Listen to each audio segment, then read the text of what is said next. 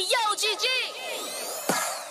空姐电台晚安六十秒，我是 J J，今天用这六十秒来和大家讨论一下我们遇到的一些奇葩旅客或者是奇葩乘务员吧。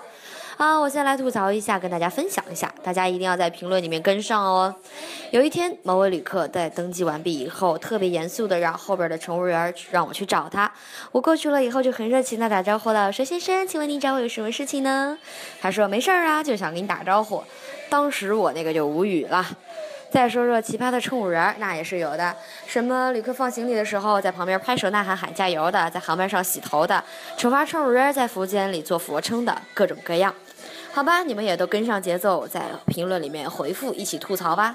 我在南京，祝各位大神们晚安。